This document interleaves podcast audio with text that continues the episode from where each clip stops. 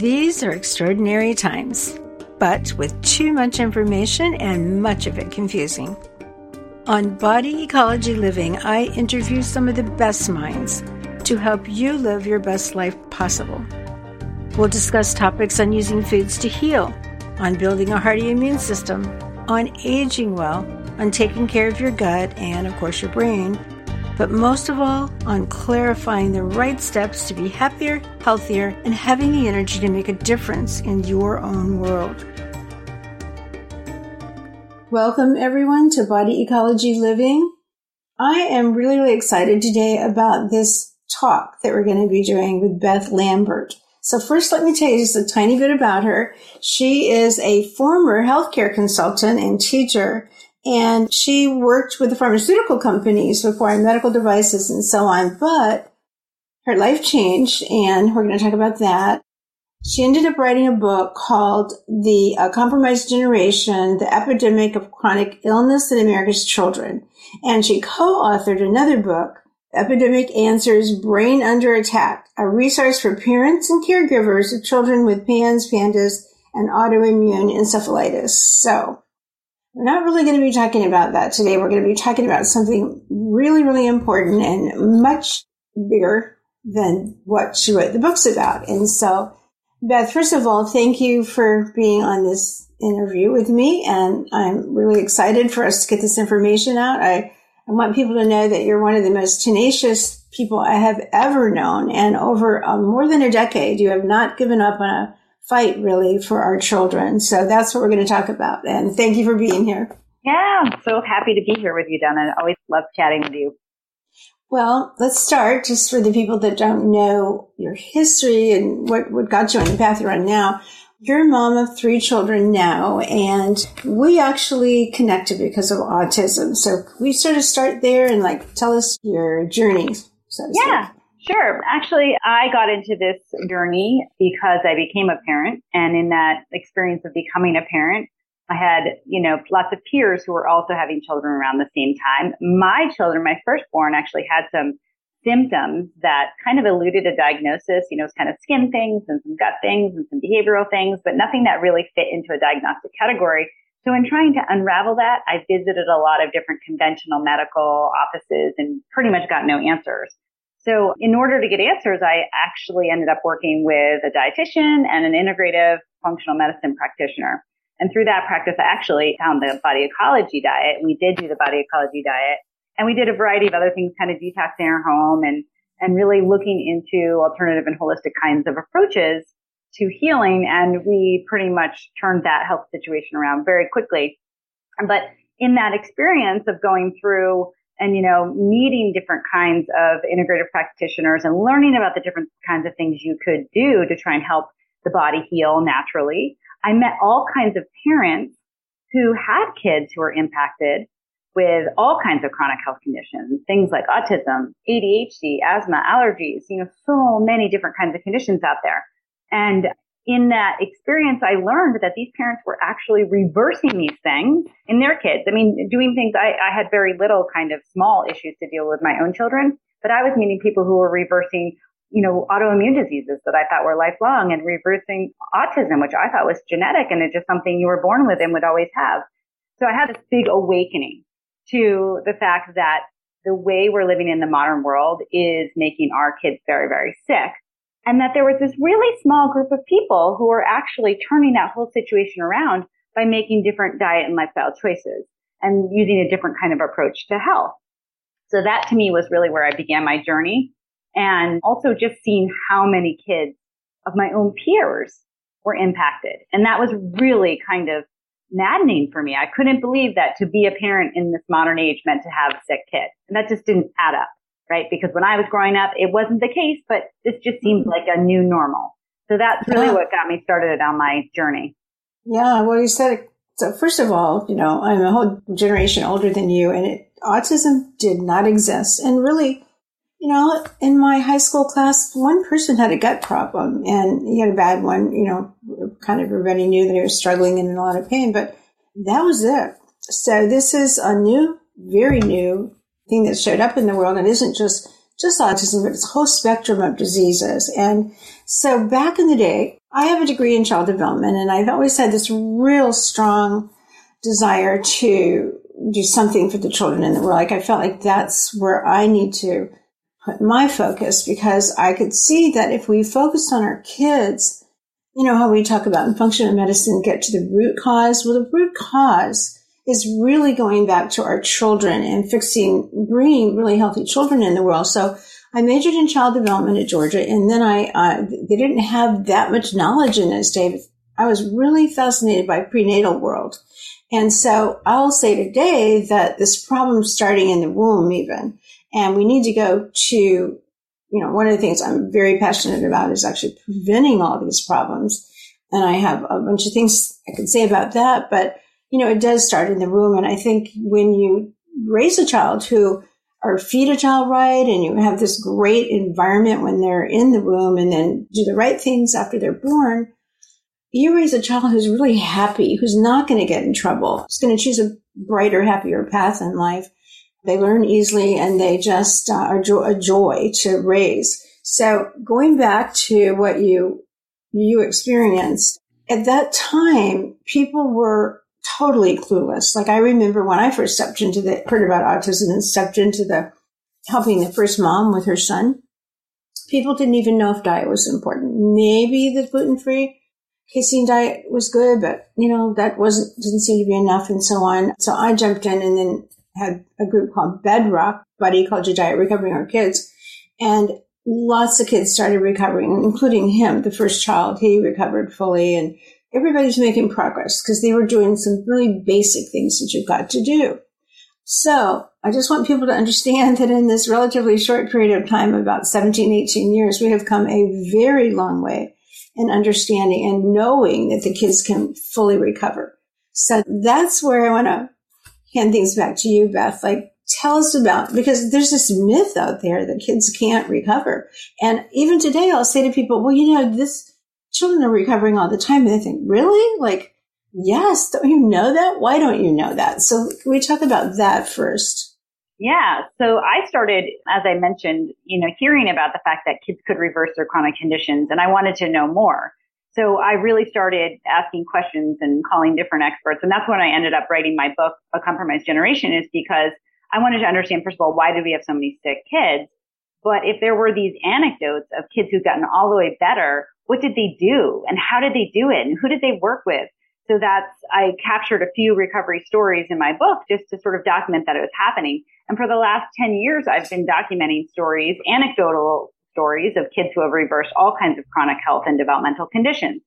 And so then it came to this place where, you know, you get a lot of people who say, well, they're just stories, you know, and, and that's wonderful. That's a wonderful story for that family, but it's, you know, a miracle, or there was something unique about that child, or maybe they didn't have the diagnosis to begin with. Maybe they were mm-hmm. misdiagnosed. I hear that one all the time. Yeah, of course. And I knew that wasn't true. So then I knew that we needed to put a, a more scientific lens on that particular phenomenon, and we needed to document what was happening scientifically. So that's when we got into developing the idea behind what is now the Documenting Hope Project, which is essentially a research program to A, understand what the environmental factors are that are contributing to this epidemic of chronic illness in kids, and B, study, learn, and understand how the recovery happens. So the, the most exciting part of what we've done in this research program is we have launched a longitudinal research study to actually take a small group of children who have a chronic health or developmental condition and bring them through a longitudinal study, eighteen months long, to ha- try and help them reverse their chronic health condition and document that process the entire way. What did they do? How did they do it? Which tests did they take? What diet did they use?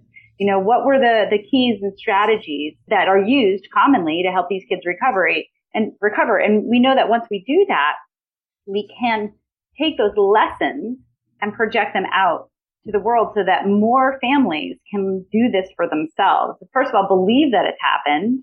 You know, if we document it scientifically, we're going to document it also on film.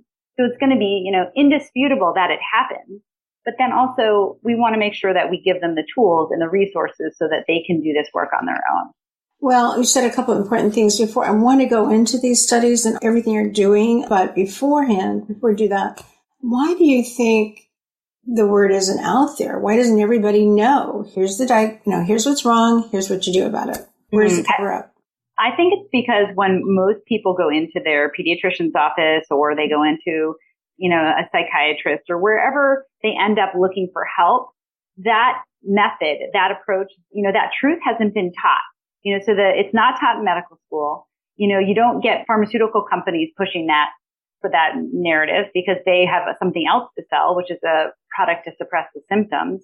So it's just not being taught. And then furthermore, it's not, there's no funding for research because at the end of the day, if you reverse a child's chronic health condition, there's no product to sell, right? There's no money to be made. So there isn't a big incentive on the part of, of companies to, you know, make this more available to people. So I think that's, you know, that's the main thing. And so when it does happen, it's usually the parents, and I know you know this, Donna, because this has been your experience, like with Bedrock, the parents are doing it on the on their own, or they're working in collaboration with a small set of integrative functional medicine practitioners who do know how to do this because they went and got educated on their own. And in the very beginning, one of the things I noticed about them, they all had children with autism. So they were very motivated. You know, what's wrong? How do I, I'm not, I'm not putting my child in a bunch of drugs. So the first group of doctors formed uh, Defeat Autism Now. They've since changed their name and their, they evolved into a different organization, but they were amazing doctors, super smart, really caring. And the great thing about them was they were cared about with the parent. They realized the parents had answers they were looking for. So it was a group effort, the practitioners and the parents. And one thing I'll say about the mothers is they're amazing to work with. They're hell-bent on getting their children well at all costs, and they're real perceptive. So they make a little change. They can see what's going on right away to keep, you know, moving along. And then they work together. Like I remember, you know, when our kids started getting well in the Bedrock group, we had only six people at first, six moms. And then, but they're on the internet. They're sharing information. It eventually went all over the world. Hong Kong, we had over two thousand practitioners and mostly parents, you know, learning. So the great thing was, I realized is how quickly the right information can get out there to the people that are looking now. But it is a real struggle because it's extremely expensive. Most of them practically mortgage their houses to pay for these treatments that their child needed. And it wasn't exactly sure. Well, they weren't exactly sure if this is the right one. And because every child's different, we know today that there isn't just one for everybody. So could you talk about that too? Like what have you, some of the things over the last ten years or so, what are some of the things that you've learned and know for certain about the children? Like, are they all alike, for example? And what are their needs basically? Yeah. So it's such an interesting thing to look back at the last ten years. It's really been going on for longer than that, twenty. But since these doctors have been pioneering, the doctors and parents have been pioneering this approach, in the beginning, you're absolutely right. There would be parents who would kind of like just try everything, throw it on the wall and see what sticks, mm-hmm. right? Or they would hear from each other like, oh, this worked for my child. See if this works for yours. It wasn't really done in a methodical, systematic, or kind of bio-individual way. But where we are now is that things are done much more in a bio-individual way because each child is unique. And how they got to that place where they're expressing all these symptoms is unique to them. So you have to unwind it in a way that's unique to them as well. But the thing that we have today that we didn't before is, one, we have much better precision diagnostic tools. You know, so you can look at things, you can take tests that look at your gut bacteria and see what kind of imbalance there is. You can look and see what their cellular toxicity looks like as an individual and how to unwind that. You can look and see at what kinds of nutrients they're missing or what nutrients they might have in excess. Because again, we have these precision diagnostics, and many of these diagnostics are expensive now, but it's like anything else. It's like as soon as you have a, a certain, you know, uptake in the market, you get efficiencies and the costs go down. And I do see that coming very soon, I think. The other thing I think we know now, which we didn't know then, is that it doesn't all have to be expensive, this healing. Because what we've learned is that what causes kids to develop chronic health conditions and symptoms, whether it's autism or whether it's an autoimmune disease or life-threatening food allergy, has to do with that individual child's total body burden. So, you know, it could be too many chemicals, too many emotional stressors, too much E M F, too much sugar, whatever it is. All of those things kind of are like drops in the bucket that add up. And, you know, if you have too many drops in your bucket, at some point you basically bubble over, and that's when you get your symptoms. So the exciting thing about that kind of concept, which we call the total load theory, you know, when a child's total load is too great, that's when they start getting symptoms. Great thing about that concept is that it doesn't have to be expensive things that you do to sort of bring that child's total load down. In other words, like an example would be changing out your cleaners in your house, that when you have like Windex and, you know, Clorox and all these toxic things in your house, taking that out and putting baking soda and vinegar in. Cheap, you know, inexpensive kind of switches that you can do. Same thing nutritionally, removing, you know, the toxic sugar-laden, preservative-laden, chemical-laden foods and putting natural foods in. It doesn't have to be, you know, some miracle treatment or some wonder supplement, right? So the key to it, though, is not just doing one thing, expecting one thing to have an impact. It's really doing it, uh, many things at once. It's taking a total look at that individual child comprehensively and really just focusing on that child's healing. And you do that by reducing their total load of stressors and also increasing supports, things that help them heal, like like obviously nutrition and sleep and exercise and natural sunlight and, and those kinds of things that aren't really expensive. Mm-hmm. Well, for us in Bedrock, the diet was the first place to start because they went gluten-free, casein-free, but sugar-free because they I never worked with a child who didn't have a yeast candidiasis, a yeast infection, and you've got to be on a sugar-free diet, more plant foods, healthy proteins. And of course, we added fermented, like most of the kids all started off on fermented coconut kefir. And it really made a huge difference for them because we're working on the gut, you know, establishing this new microbiome in the gut and that gut-brain connection, which of course nobody understood that back in those days, twenty years ago. For me, I, I mean, I think Bedrock started about eighteen years ago. So you're right. It's been more than a decade. But, you know, the, the fixing the gut was a real good place to start. So diet and fixing the gut and, you know, and, and it worked really well for them to eat the, you know, start the fermented foods. Of course, they all have uh, sort of picky eating habits. So, you know, it was a challenge and mothers couldn't believe their child would eat broccoli, but they did. They started eating as soon as they started, you know, withdrawing those things that were damaging and keeping the yeast infection going and all too. So I, I would say if you don't know where to start, for example, you mentioned sleeping, but one of the things I've learned from looking at a lot of organic acid tests is that a lot of them have uh, very high levels of quinolinic acid, which is a brain toxin, and that, that's going to prevent them from sleeping. So you bring the yeast down, and the quinolinic acid becomes normal and tr- goes down the other pathway and becomes serotonin, and now they're sleeping. So there's we didn't have the organic acid test in the very, very beginning, but as people began to identify that, things that are really important to do. And then, and then the great thing was the doctors who really cared and really concerned about this, they started adding on all that additional training. They went to the MAPS meetings and originally Dan, but then they changed it to M A P S now. But so, you know, they, a whole bunch of them, brilliant. They are caring so much into that grew and grew and grew. So today there really are many, many practitioners who are ready and able to help. So that's a good story, but I, I just want to bring up one point, and that is genes, because back in the day, in the very beginning, they said, oh, it's genes, and I just knew it wasn't genes. I didn't know what I know about genes today, but I knew it wasn't genes because it was obviously all these other things because, you know, give them a healthy diet, fix their gut, and so on. The genes didn't change. They did. So, so you want to say anything about genes? Because I think we have to dispel that myth for sure because you're going to keep hearing it over and over and over again. Yeah, it's such a trap we fall into that culturally we're trapped with this idea of genetic determinism, which is, you know, if you have a diagnosis, whether it's cancer or autism or whatever it is, you know, people automatically ask you, well, is it in your family? You know, did you, do you have an aunt yeah. or an uncle or a grandparent mm-hmm. or whatever? Because that is how our brains think about disease. It must be in your genes, but you're absolutely right.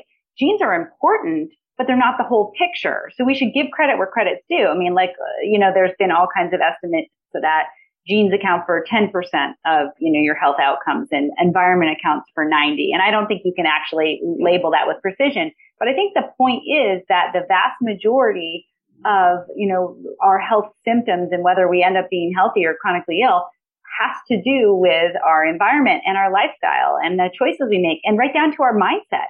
I mean, you can absolutely influence your health through your mindset. So, the, you know, the thing that that we do want to take away with regard to genes is that they can be one piece of that kind of precision medicine that's used, right? Like, you can look at your genetics and you can understand that, all right, you have a certain, you know, single nucleotide polymorphism that makes it harder for you to detoxify. So two hundred years ago, that wouldn't have been a big deal. Like, that gene wouldn't have mattered. Exactly. Like, today it does, because you are inundated with toxins on a daily basis. So if anything, the genes are important because epigenetically we're, you know, activating and responding to our environment that is not really suitable for human beings to live in. The modern world is just a toxic soup.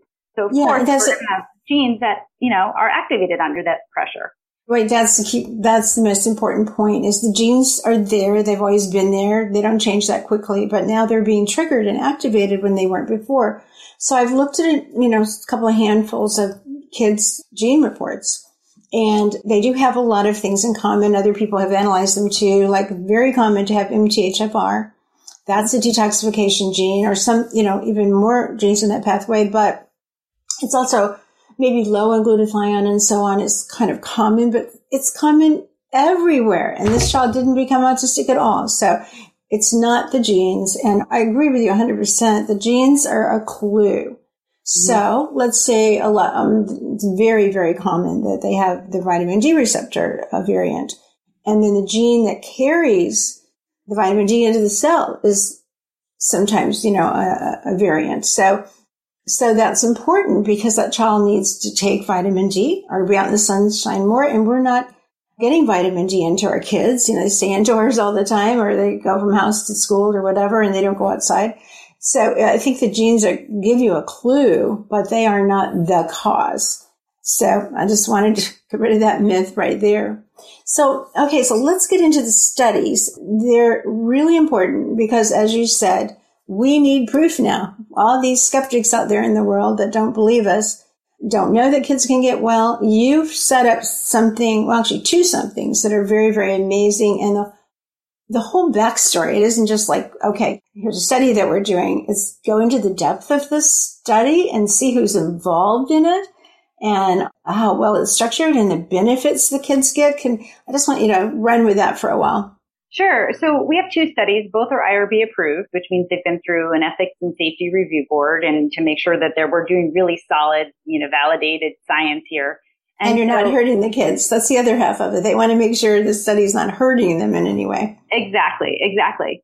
So both of our studies are, you know, very low risk. The first one is the largest children's environmental health survey that's ever been done. So that study is called the CHIRP study, and that stands for Child Health Inventory for Resilience and Prevention. So that explains what we're trying to do, is take an inventory of how children live in the modern world. What are they eating? What are they drinking? What are they putting on their skin? How much time do they spend on a device? How much time do they spend outside? What are their relationships like? I mean, anything that you could imagine that might influence a child's health positively or negatively, we ask about that. And then we ask about symptoms and diagnoses and all these other kinds of health metrics. So that study has been going on since twenty eighteen, and we have already downloaded our first couple of data sets, and we're seeing some really interesting things, some relationships between various environmental factors, some of which you mentioned. So there are some exposures or experiences in children's lives now that are more significant than others. So examples would be antibiotics. If you've had antibiotics as a child or in utero, or even if mom had them or grandma had them, that has an impact on your health and whether you're likely to develop any number of chronic health conditions, especially mm-hmm. autoimmune and allergic and inflammatory. Uh, sugar, that's another one you mentioned. Sugar in the diet and the relative amount of sugar in the diet has an impact on how much kids are suffering from different kinds of diseases and symptoms. There are others, there's E M Fs, and the list goes on. So we're collecting data about the individual things that are influencing children's health. But one of the really amazing insights that's come out of that study is that we have validated the total load hypothesis.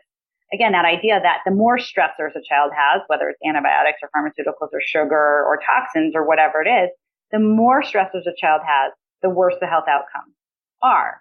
So that's really very empowering knowledge to mm. have, because it says to any parent, just get started.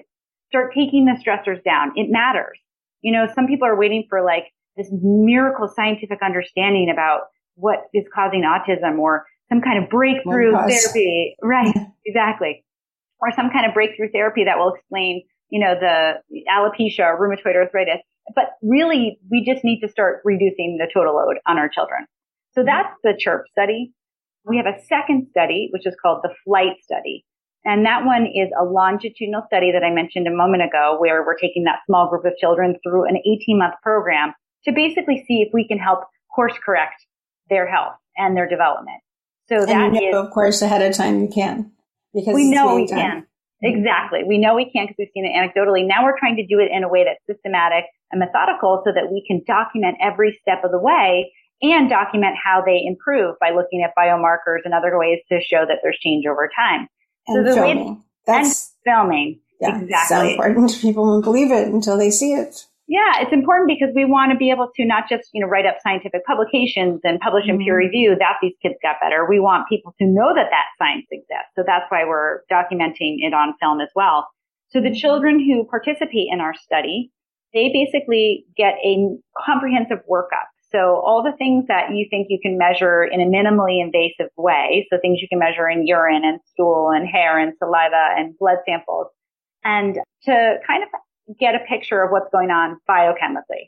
And we're also going to assess them using clinical assessments. So having a functional dentist look at them and a developmental optometrist. So looking at them from that kind of developmental standpoint, you know, what's out of balance physiologically? What can we correct? You know, like chiropractic and structural kinds of lenses would be applied too.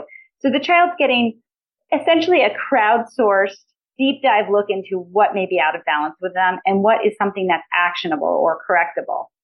So once we do that assessment, each child will then get their own intervention plan.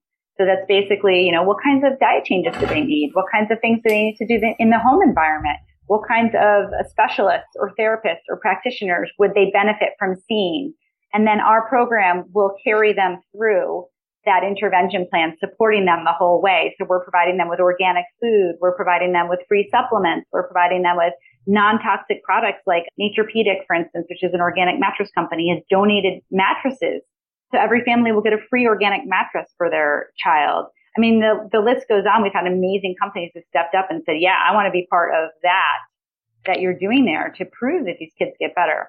So we'll follow the kids along for eighteen months and we'll take measurements, you know, again, the biospecimens like urine and stool and hair, et cetera, to see, does the toxicity level go down? Does their nutrient status go up? Do their symptoms improve?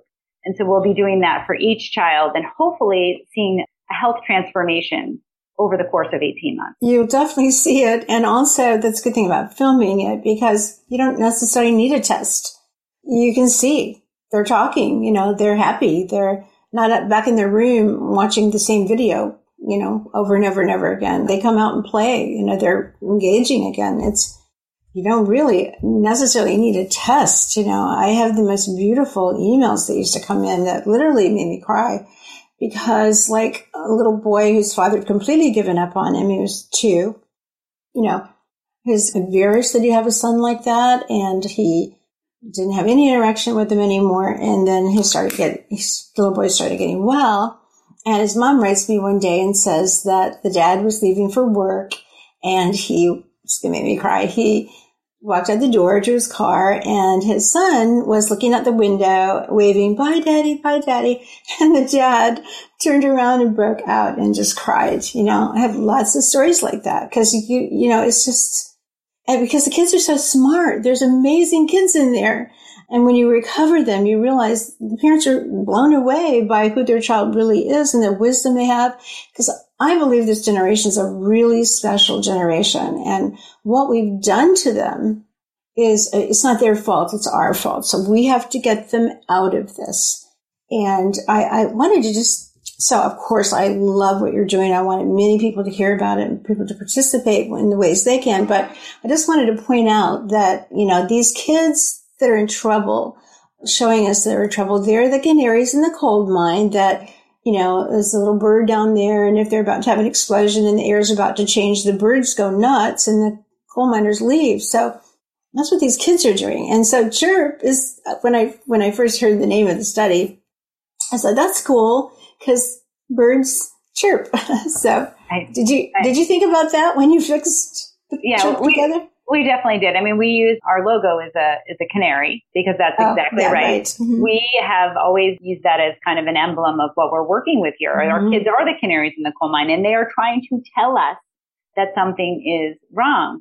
So when we created the the study names, the acronyms, we absolutely wanted to make sure that we wove that in. And CHIRP is was selected because it is trying to like, you know, make noise and, and let's pay attention to the environmental factors. You know, again, that's the one that's the inventory. So it's like really, you know, showing what the problem is. And the second study is named FLIGHT and mm-hmm. stands for Facilitated Longitudinal Intensive Investigation of Genuine Health Transformation. So that's what the yeah, study is about. Yeah, that's a long thing to say. It's a long is, thing. It is. You need to remember. Yeah. But we want the children to take flight. That's sort of the, the imagery in that as well. As we know, our canaries in the coal mine can take flight if we really just provide them with the help and support that they need. Oh my gosh, I just got chills all over. Thank God you're doing this, because I think so many parents, so many people today, you know, see the madness going on in the world, and they don't know who to trust anymore, and they don't have, they don't know what to do to fix the problem, even though it's going in the direction they don't want. This is how parents feel. They don't know how to contribute to fix the problem. So this is an opportunity for anybody that's concerned, whether they're a parent or a grandparent or just a person that really realizes that these are our children, this is our future, we won't be around much longer if we keep on the path that we're going on. So this isn't, you know, it isn't just a study. It's way more than that. It's oh, a chance yeah. to have a future for our children. And we are nothing without our children. They are the only thing that I realized long ago, that the most powerful force in nature is the power to reproduce the next generation, no matter what. If you really, really watch nature, you'll see it's all about that. And so we're reproducing children. As you said, they're chirping loud and clear. There's a problem here. We're not hearing it. That's what really worries me. And then, of course, my biggest passion, I used to, you know, lecture all the time at Autism One and other places. And I stopped and got frustrated because I really, really think the focus needs to be on prevention. So nobody would hear me. I can't, it was like I'm talking to a group of moms, hundreds in a room, that already have a child with autism. So they're dads too, by the way, I don't want to leave the dads out, but you know, they're obviously focused on getting well, but you can prevent this as well. When you realize from the study that gut problems, for example, is a bit kind of across the board. They do have candidiasis. You know, we can start saying, okay, what do I do from the moment my child is born or even before he's born? What can I do to prevent this? Because it is very preventable, and I have more than fifteen, sixteen, eighteen, whatever it is, a positive proof of that, because we help our moms eat and, you know, and start the babies off right, and the children are amazing. So that's important too. That's an important message to get out. It is preventable. So yeah. I feel like I have to say that, but anyway, so continue on. So, okay. So how about the financial part of it? I know you are, I mean, let's talk about the logistics. Like, where are the studies being held? Are they, do you have a bunch of people all over the country doing it, or what, what's the logistics of it? So we have been funded so far by grants, donations, private family foundations, and literally it's like somebody donating ten dollars here, fifteen dollars here, plus we have some corporate sponsors who are providing free lab tests, free mattresses, like I mentioned, some free food and supplements and things like that. So that's how we've gotten this off the ground. And we have our first three participants funded. And we have a small amount of capital to begin the filming of those first three participants. We intend to set up multiple sites. The study will take up to fourteen children over time. So it's a multi-year study. And we're going to take three to four children in each location. So our first location is in Northern Virginia. So it's really basically D C Metro. And we will move to a second location once we have children number four, five, and six fully funded. So that, you know, that could be anywhere. We're vetting different cities and locations right now. We've looked in North Carolina, Tennessee, California, Minneapolis, Chicago. We've looked a bunch of different places and are beginning to formalize that, that process. So, you know. Well, do we, you just need money to move into these cities, or do you need also practitioners who are willing to donate their time, because you're only talking about working with three or four children. It's not like they have hundreds that they have to work right. with. They need, well, and the coaching part is so important, you know, somebody dedicated to help that family.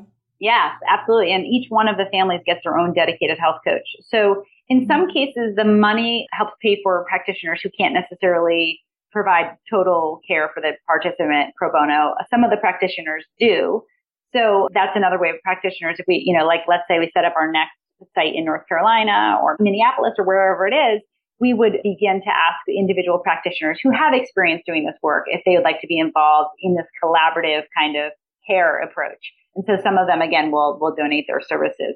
So we have a major capital campaign going. We're trying to raise one point six million dollars by the end of twenty twenty-two, again, so that we can bring more children into our program, so that we can set up that second site, and so we can make sure that we're filming every piece of this. Because part of this is, again, letting the public know about that this is possible. But we also intend to use that film to help teach, use as a teaching tool, to teach parents how to do this.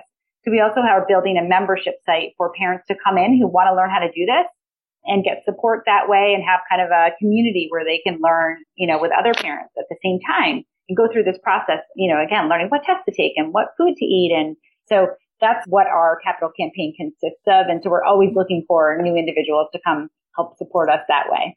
Well, the community is extremely important. That's what Bedrock offered. And that's how we learn from each other, because people validate immediately that this worked for their child. And so then more people would do it. And, um, you know, that's extremely important, that sharing. And again, then it gets the medical practitioners, naturopaths and so on, get the feedback. You know, they're watching very closely what's working. Here in Charleston, where I live, I go to an upper cervical chiropractor. She she works on the whole spine, she's outstanding. And she, one of her specialties is working with newborns, mm-hmm. kid, little children, the first couple of years of their life, or I mean, forever too. But she's really great. And she's not, you know, she's not involved in a study. She's not working on, um, she would be very happy to help. So I don't think we have to just get practitioners that think they're already working with autism. You know, we could, you may go to somebody, I would ask her in a minute, would you take these three children and treat them? And she would say yes immediately, of course. Yeah. You know, she would only be one practitioner, but, you know, this may be a good place. But one of the great things about North Carolina, like Asheville, they have many, many practitioners up, up there, and they would be more than willing to donate their time. Yeah. But again, there seems to be the money. It's just, more than it's not a lack of people to help, or the structure that you put into place is fantastic. By the way, just want everybody to know this: you are underneath you is an incredible board, medical board. I mean, you go to the website and you look at all the people that are, you know, doctors that are on your board. They're the best of the best. And so, why, you know, I'm scrolling through, looking at the latest ones and an update.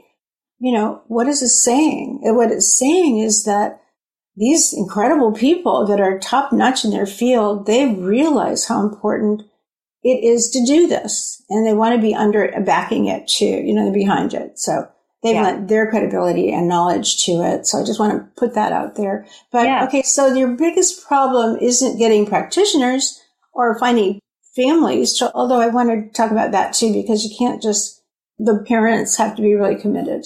So mm-hmm. what's your biggest obstacle? Let's talk about the commitment from the parents on this part. Yeah. So as you mentioned, with our advisory board, we are very heavy on the expert, scientific and medical expertise. I mean, you're absolutely right. We had all these incredible experts in their field step up, raise their hand, say, I want to help. And they don't, you know, they're not getting anything out of it. They're not being paid. They're just saying, you know, I want to help interpret this lab result because I'm an expert at labs. Mm-hmm. Or I want to help, you know, do an assessment on this child because I offer a unique kind of assessment. Those kinds of things that they've been contributing. Mm-hmm. But like, like Julie Matthews, for example, she's an perfect. expert in bio-individualization. Like she, she can tell right away from the symptoms, this child needs to be on a diet that doesn't have salicylates in it or whatever, whatever, you know, oxalates and so on. So she's, she's a great person to help individualize the diet for the child. That's a great example. Julie's a great example of an advisory board member who's, you know, offered her help and assistance again, because, you know, they all see the importance of this. And it's kind of like a fishbowl experiment, right? Where you have the family in the middle and you have all these experts trying to, you know, mm-hmm. share their expertise. And again, I understand that this can't be, you know, recreated for every single child out there, but the lessons and then the insights can be replicated, right? So mm-hmm. we're doing this in a small, very intensive kind of way so that we can learn as much as we can about the healing process so that we can make it more streamlined and easier and more efficient for families going forward. That's really important to us. And so our, you know, you'd asked about obstacles, and our, our biggest obstacles right now is just, is just funding, because there's no pharmaceutical company behind us saying, oh, there's going to be a blockbuster, you know, drug at the end of this. And so here's all this money to do research and development. We're really just bootstrapping this and, you know, relying on some incredibly generous people and some private family foundations that really see that vision. You know, the other thing is that the parents who do participate, we're relying on them to really be willing to participate in a very intensive way. So, you know, the things that we're asking the parents to do, I mean, first of all, it's like winning the lottery. It's like a once in a lifetime opportunity to get this kind of focus from all these experts. Absolutely. Yeah. But the families also have to log daily. They have to, you know, log in what they're eating. They have to be willing to go through all kinds of tests with their child. They have to be willing to be filmed. And that's something that not every family is comfortable with. Our first participants, who everybody will be meeting soon because we'll be filming them very soon, they're a family that is generous of in their willingness to be filmed because they want their experience to benefit other families. So when we asked them about the filming part, they said, no problem, because if we can help other children by letting others watch us go through this journey, we're all for it. So there's a generosity of spirit just even in the families who want to participate.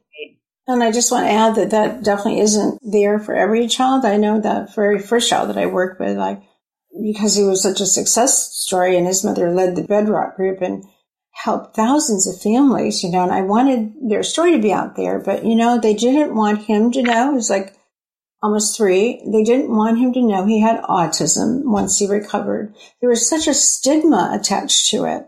Right. And, you know, the rest of the children in a large family, I mean, they're, they would have been their niece and nephews. They were all perfectly great. So here they have this defective child, and the child gets well, of course, but they're ashamed. You know, they, it's like something's wrong with them. There's nothing wrong with them at all. They just didn't know, and they just didn't catch the signs early enough. And again, that's why I'm into prevention. But the thing is, is that I just want to make that clear too. There's, there is a stigma associated with it, with a child who's got some kind of problem, and there shouldn't be. And, but that is one of those things that are going to keep parents from being filmed, basically. Right. And the thing that I would like to see happen as part of our project, again, this is a study and there's going to be film, but I see it more as a movement. And what mm-hmm. I think will be an important part of that movement is for people to understand that no one is left untouched by this. You have the vast majority of American children, at least fifty-four percent. That's a statistic, as you know, from two thousand eleven. So no one's even done the epidemiological work in two thousand in twenty twenty-one to see just how many kids have one or more chronic health conditions. So we have at least half. Many, many more who have the soft signs. So the reality is, who doesn't have some child that's impacted? We're all in this. We all have kids who are impacted. So let's get rid of that stigma and let's just work on healing our kids together. That's mm-hmm. what I hope happens partly as a result of this work as well, is that we see the problem and we decide to tackle it as parents, because we don't really have any time to lose on this. Well, another thing, Beth, I would like to point out too is that, you know, you may say, well, I don't have a child with autism or any other problem, and so it's not impacting me, but it's definitely, these children have to be cared for all their life. Their parents will die, and then who's going to take care of them afterwards? That's a big fear for parents, like what's going to happen after I'm not here anymore? You know, they need a lot of extra care and so on. And so they will become like a burden to all of society, to the school systems, for example. So it impacts all of us. It's not just that family with the child with a problem. Yeah. And I even think about, and it's across diagnostic categories too. You know, you think about life-threatening food allergies and how many times a child with a life-threatening food allergy ends up in an emergency room in a hospital with an anaphylactic reaction, you know, accidentally. Mm-hmm. That's the, you know, the public health systems are paying for that oftentimes, Medicaid and state health systems. So like, it doesn't even have to be autism where somebody can't live independently. You're talking about any kind of health condition. We're yeah. all going to be paying into that at some point. Yeah, I default back to that because that was my personal, you know, experience with the Bedrock group. But I do, if I, I hope I've gotten got these numbers right. But back in those early days, it was like one hundred one out of one hundred eighty children would have autism, and today I think it's down. That was boys, I guess, just boys. But now it's time to, unless it change again, like one in a forty. Mm-hmm. So that's proof that is we have an epidemic. We're all concerned about this virus. You know, the real epidemic is right in front of our nose, and we are, because there's not enough attention, you know, like it has to become a movement, a major, major movement. One of the things I like to see about the whole COVID thing is that, you know, now all over the world, everybody's talking about the immune system. And that's one of my specialties. And I'm glad to see that because, again, it's always so hard to get the message out into the world. But if you can get an entire world clued in to the fact that the immune system is super important and natural immunity and things like that, all of a sudden these words that they didn't even know about are buzzwords in their home. If you can do that with COVID, you can do that with our children. And that it has to become a movement.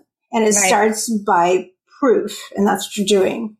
Right. Exactly. I mean, it's as simple as like all of a sudden there's, you know, a conversation around we need to be talking more about vitamin D and its impact on whether people do well with COVID or not. You know, mm-hmm. those kinds of conversations, you, like you said, with the, the immune system and immune function. Let's go back to the basics. Why, why are we talking about fancy, you know, pharmaceutical fixes? Let's go back to the basics, the vitamin D, the nutrition, the sleep, the basics.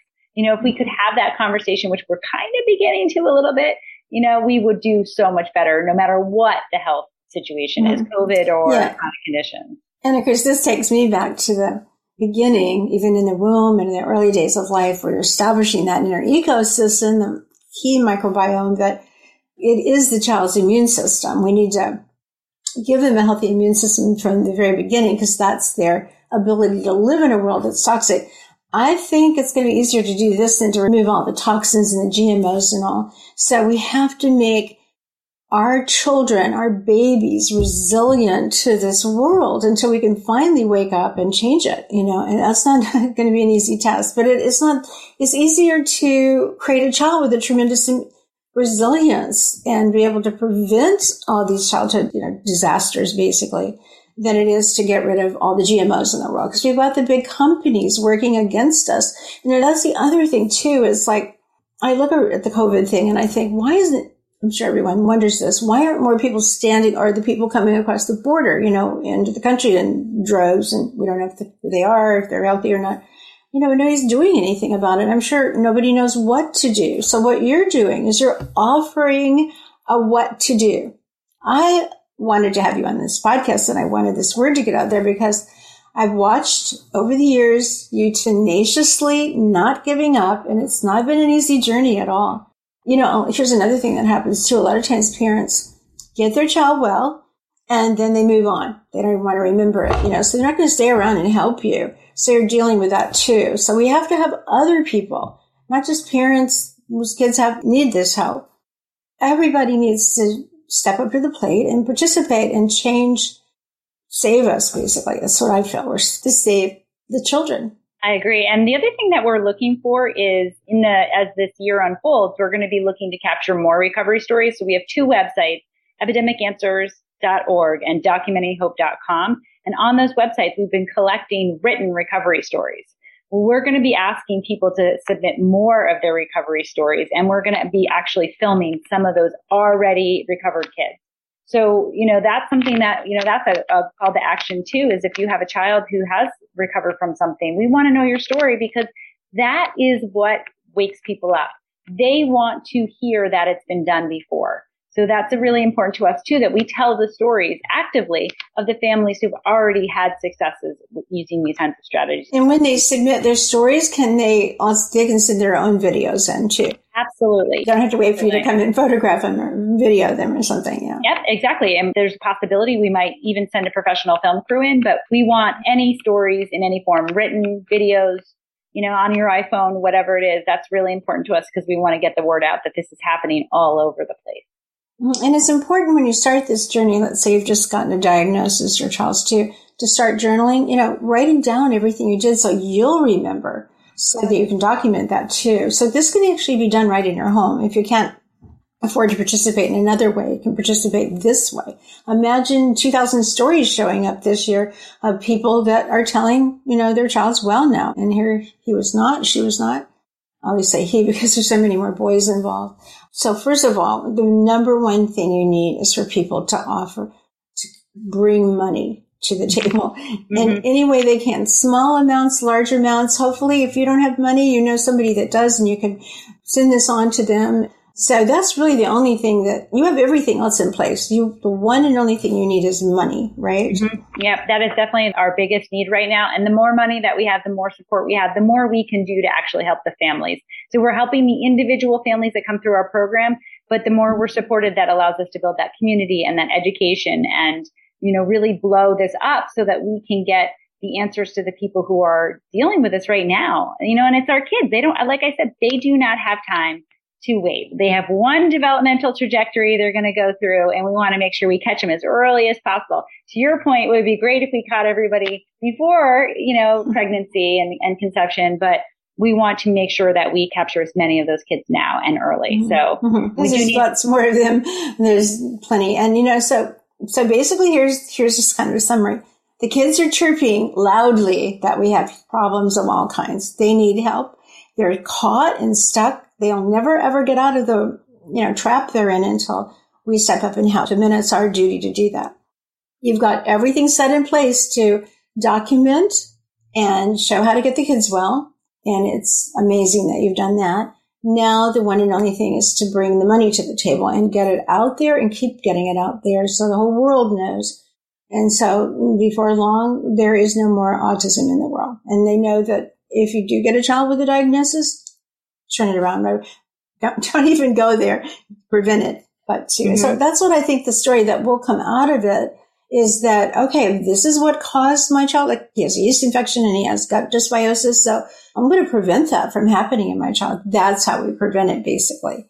That's my favorite thing to talk about. But, but anyway, Beth, so how do people connect with you? How do they give money? Where do they go to get more information? How can they look into the study and see if their child qualifies? How can they submit a city? Like maybe they live in, I don't know, Denver or something. That would yeah. be a good one. There's lots of practitioners there. And they have, maybe they don't have the money, but they're willing to put the work in, the um, time basically, to contact practitioners and, and enroll them and get them to participate helping the kids. So where do they go to get There's started? A lot of ways to get involved. So the best place to start is go to documenting hope dot com. Anybody wants to make a donation, there's just a donation spot right on the website. And actually on that, to make it easy, if you want to help us raise money, you can go on to that webpage, on the donate webpage, and there's a video that you can share on Facebook or Instagram or wherever to try and get the word out that way. So that's sometimes, even if you don't have the ability to donate, if you get our message out with a video, that helps too. And then people can reach out to me and get in touch at Beth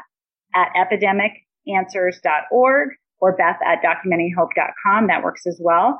And if you have a city that you're interested in potentially being the next location for the flight study, you know, we would need a couple of things. We would need, you know, to know that there is a good integrative pediatrician there, somebody who can do the functional, nutritional approach, and, and a few other kind of categories. So if you have a, you know, a city in mind, please reach out to me that way. We always are looking for, you know, volunteers just to help get our message out. Epidemic Answers is a nonprofit organization that also puts out all kinds of great resources for parents, webinars and newsletters and articles. And we have a practitioner directory and we train health coaches. So there's a lot more that we do that, you know, people can get involved on that side too.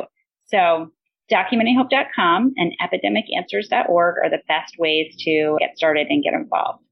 Well, I hope everybody listening is realizing they're talking to a true spiritual warrior who needs support. And in any way that you can support her, please do, because this is our future, our children, and they are our future. So Beth, thank you so, so much for doing this. I think, I think we've got the message out there loud and clear. Now it's time for other people to do their parts. So thank yeah. you.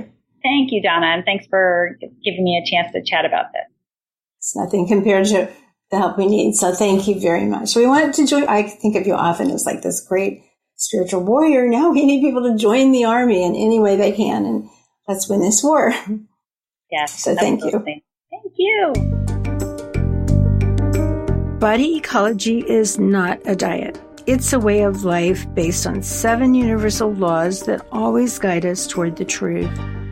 If you want to know more about us, about these seven universal laws, and about our amazing, effective products, go to our website, body ecology dot com. Also, for a free transcript of this show, go to our website.